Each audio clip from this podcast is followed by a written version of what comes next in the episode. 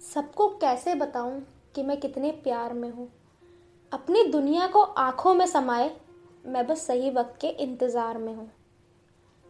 एक बार फिर से प्यार भरा स्वागत है आपका कोमल की कहानियों में, जहाँ हम बात करेंगे एक ऐसे रिश्ते की, जो अपनी दुनिया से मिलने के लिए तरसता है और सबको अपना समझता है। पर यह कहानी सुनने से पहले मैं चाहूँगी कि आप सब अपनी आँखें बंद कर लीजिए। और इसे सिर्फ़ महसूस कीजिए। वो बेताब सी आँखें ना जाने अपने अंदर कितनी तलब छिपाए बैठी थी। किसी को बस एक बार देखने की तलब, किसी को बस एक बार गले से लगाने की तलब, किसी को बस एक बार प्यार से छूने की तलब, किसी को बस एक बार अपने होने के एहसास दिलाने की तलब। और इन सब की तड़प उस अनजान शख्स की आँखों में कुछ इस तरह नज़र आ रही थी जैसे मानो किसी मछली को पानी से बाहर निकालकर तड़पने के लिए छोड़ दिया गया हो। मैंने काफ़ी देर तक उसको देखा और फिर पूछा, क्या बात है? क्यों इतना तड़प रहे हो भैया? बस थोड़ी तो दूरी है, फिर तो इस ट्रेन ने अपनी मंजिल पर पहुँच ही जाना है। पर उनका जवाब सुनकर मेरी आँखों में आंसुओं की धारा आ गई और उन्होंने कुछ यूँ कहा, बहन, ये दूरी तुम्हारे लिए थोड़ी होगी। पर मैंने इस मंजिल का इंतज़ार पूरे दो साल तक करा है। मुझे वो दो साल तक दूर रहना दूरी नहीं लगी, जितनी ये दस घंटे की यात्रा दूरी लग रही है।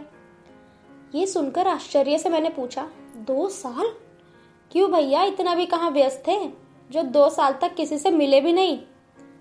और बड़े ही गर्व से, नम आँखों के साथ उन्होंने जवाब दिया, अपनी माँ समान इस देश की सेवा में। सैनिक हूँ बहन, इसलिए घर, माँ, बाप, पत्नी, बहन, भाई, इन सबसे पहले देश का हूँ मैं। एक साल की बेटी है मेरी, जिसे मैंने आज तक देखा भी नहीं। मुझे तो ये भी नहीं पता कि वो मुझसे पहली बार मिलकर मुझे पहचानेगी भी या नहीं। मेरी माँ, जो कब से घर की चौखट पर मेरे इंतज़ार में आरती का थाल सजाए बैठी है। मेरे पिताजी, जो कब से मेरे लिए मेरे सारे पसंदीदा सामान लाए बैठे हैं।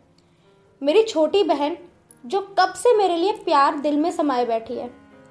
मेरी पत्नी, जो कब से मेरे वापस आने के लिए पूजा, पाठ, व्रत में भूखी प्यासी बैठी है।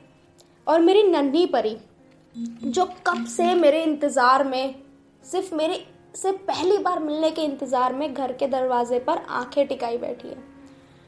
और एक मैं हूँ, जो इतने वक्त से उन सबसे मिलने के लिए उन्हें देखने को बेताब कर बैठा हूँ। ये सुनते ही मेरे बदन पर करंट करंट सा दौड़ गया। और बस एक एहसास हुआ, जो था गर्व का, कि हम सब छोटी छोटी तकलीफों में हार मान जाते हैं। और हमारे देश के जवान हैं, जो बड़ी से बड़ी मुश्किल भी हमारे लिए हंसकर झेल जाते हैं। ये थी हमारी आज की कहानी। कैसी लगी बताइएगा ज़रूर। This podcast was created on Hubhopper studio If you wish to start your own podcast for free, visit www.hubhopperstudio.com. Hubhopper is India's leading podcast creation platform. Start your podcast with Hubhopper Studio and get your voice heard across platforms like Spotify, Ghana, Google Podcast, Wink Music, and more. I am mentioning the link in the episode description. Uh, go through it and start making your own podcast for free. Thank you.